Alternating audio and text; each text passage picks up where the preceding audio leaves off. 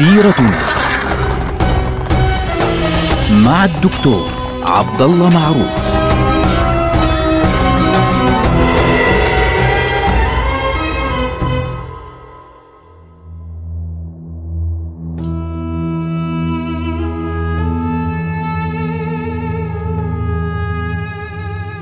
بسم الله الرحمن الرحيم الحمد لله والصلاة والسلام على رسول الله السلام عليكم ورحمة الله وبركاته سيرتنا سيرة هذه الأمة التي بدأناها مع سيرة سيد الخلق سيدنا محمد عليه وعلى آله وأصحابه أطيب الصلاة وأزكى السلام.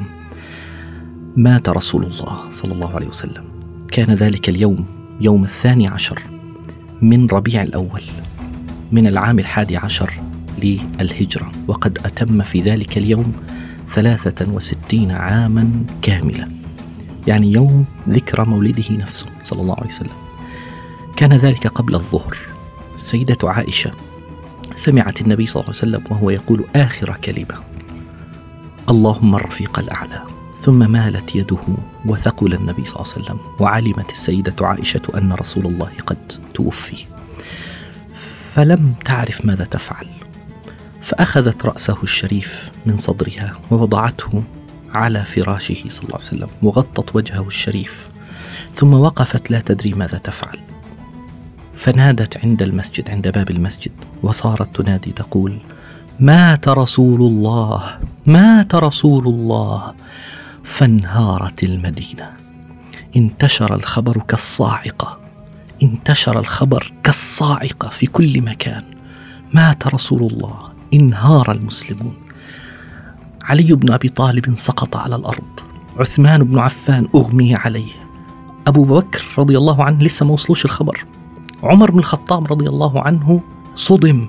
صدمته كانت تكذيب للخبر قال ما مات رسول الله. مستحيل لا أصدق لا. وصدم الناس بهذا الخبر. فانتشرت الأخبار في كل مكان. صارت الأخبار تنادى في المدينة مات رسول الله مات رسول الله مات رسول الله.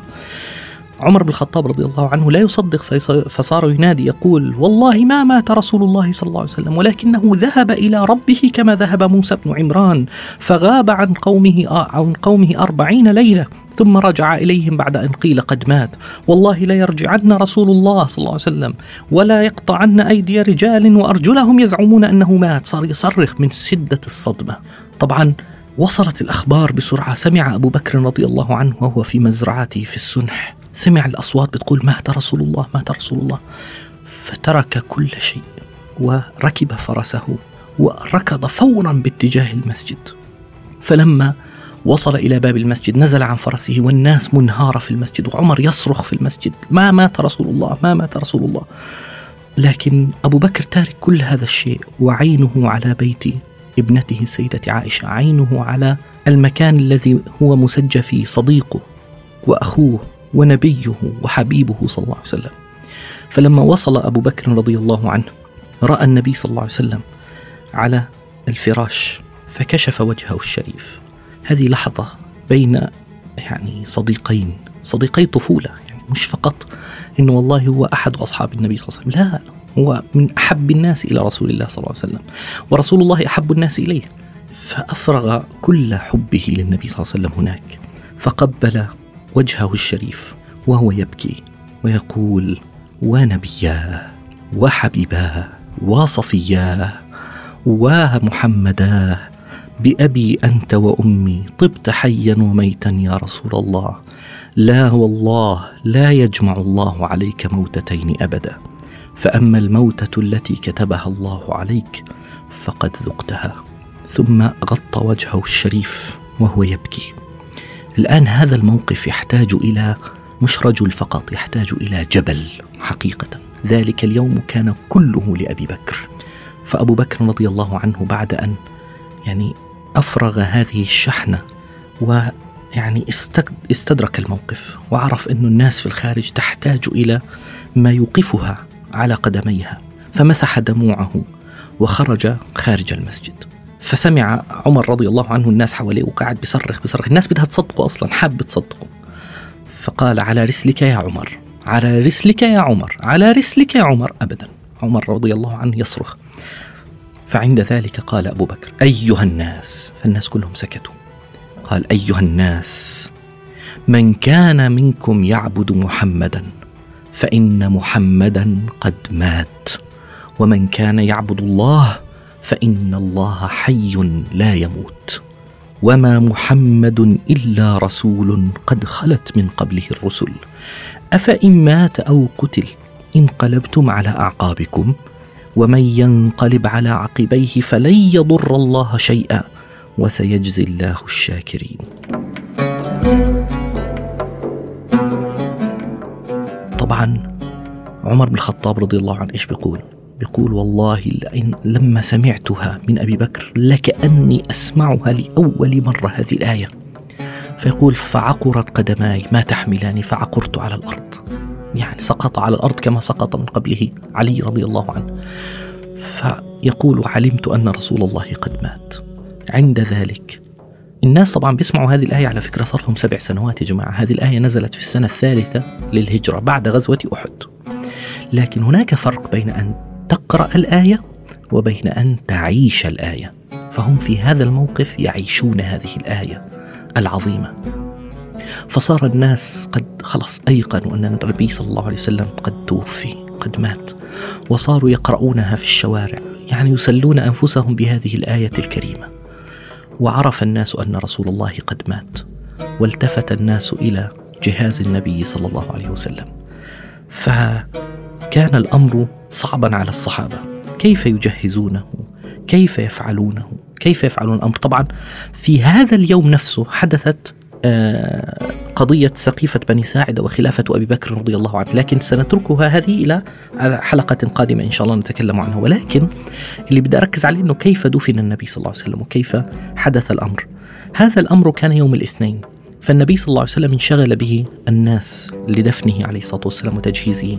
عندما أرادوا تغسيله لم يكونوا يعرفون كيف سيغسل النبي صلى الله عليه وسلم، هل يجردونه مثل باقي الناس أم يغسلونه في ملابسه؟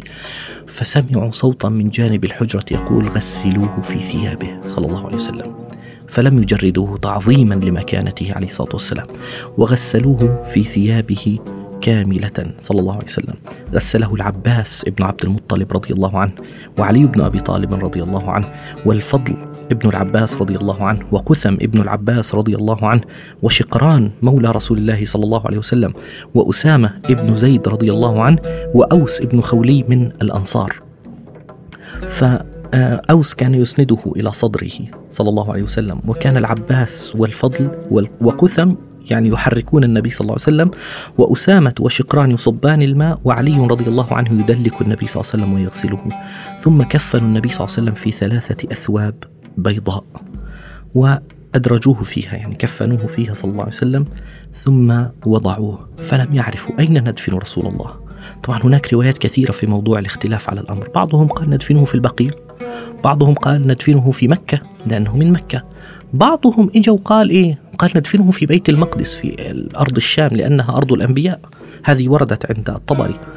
فأبو بكر رضي الله عنه هو صاحب الأمر. جاء, جاء لهم وقال لقد سمعت رسول الله صلى الله عليه وسلم يقول ما قبض نبي إلا دفن حيث يقبض عند ذلك عرفوا أن النبي صلى الله عليه وسلم يجب أن يدفن في مكانه هناك.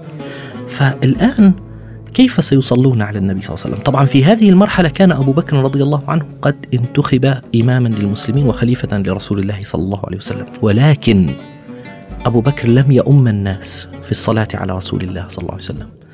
وإنما صلى عليه الناس بأنفسهم. وضع جسده الطاهر صلى الله عليه وسلم في الحجرة. وصار الناس يدخلون عليه مجموعات مجموعات صغيرة. يصلون عليه صلى الله عليه وسلم ولا يؤمهم أحد. الرجال يصلون عليه ثم بعد ذلك بدأت النساء تدخل وتصلي عليه وبعد ذلك صلى عليه الصبيان. حتى الأطفال دخلوا وسلموا على النبي صلى الله عليه وسلم وصلوا عليه ولا يؤمهم أحد. تعرفوا ليه؟ لأن النبي صلى الله عليه وسلم ليس من حق أحد على أحد هو من حق الأمة كلها هو سيد الأمة كلها. وكل إنسان منا له علاقته الخاصة مع رسول الله صلى الله عليه وسلم. ولذلك لم يؤمهم أحد أبدا. وبقيت هذه القضية طوال يوم الاثنين وفي الليل يوم الثلاثاء وطوال يوم الثلاثاء وهم يصلون على النبي صلى الله عليه وسلم ويودعونه. والسيدة فاطمة رضي الله عنها كانت تبكيه في ذلك اليوم وتقول يا أبتاه أجاب ربا دعاه. يا أبتاه من جنة الفردوس مأواه.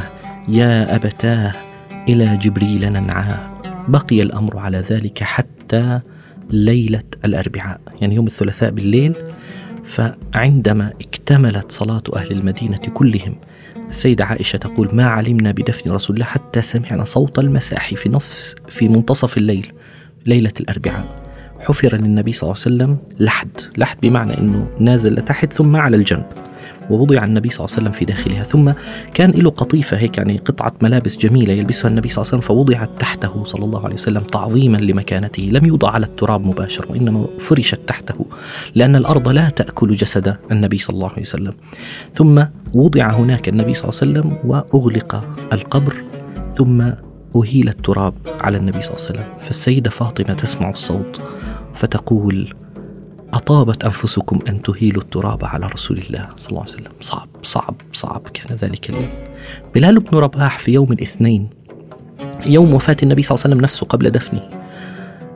إحنا قلنا إنه توفي قبل صلاة الظهر. لما حان وقت صلاة الظهر أراد بلال أن يؤذن. فلما وصل إلى أشهد أن محمد رسول الله اختنق صوته وتوقف. لم يستطع أن يكمل. في صلاة العصر حاول أن يؤذن مرة أخرى فلما وصل نفس الشيء إلى أشهد أن محمد رسول الله اختنق صوته فلم يستطع أن يكمل فتوقف عن الأذان لم يؤذن بعد ذلك أبدا إلا مرتين مرة في المسجد الأقصى ومرة قبل وفاته في المدينة المنورة. هكذا دفن النبي صلى الله عليه وسلم وهكذا تنتقل الأمة إلى طور جديد من طور النبوة إلى طور الخلافة الراشدة. صلى الله عليك يا رسول الله. نشهد أنك بلغت الرسالة وأديت الأمانة ونصحت الأمة وكشف الله بك الغمة. نشهد أنك رسول الله. صلى الله عليك وسلم وبارك بآبائنا وأمهاتنا أنت يا رسول الله. السلام عليكم ورحمة الله وبركاته.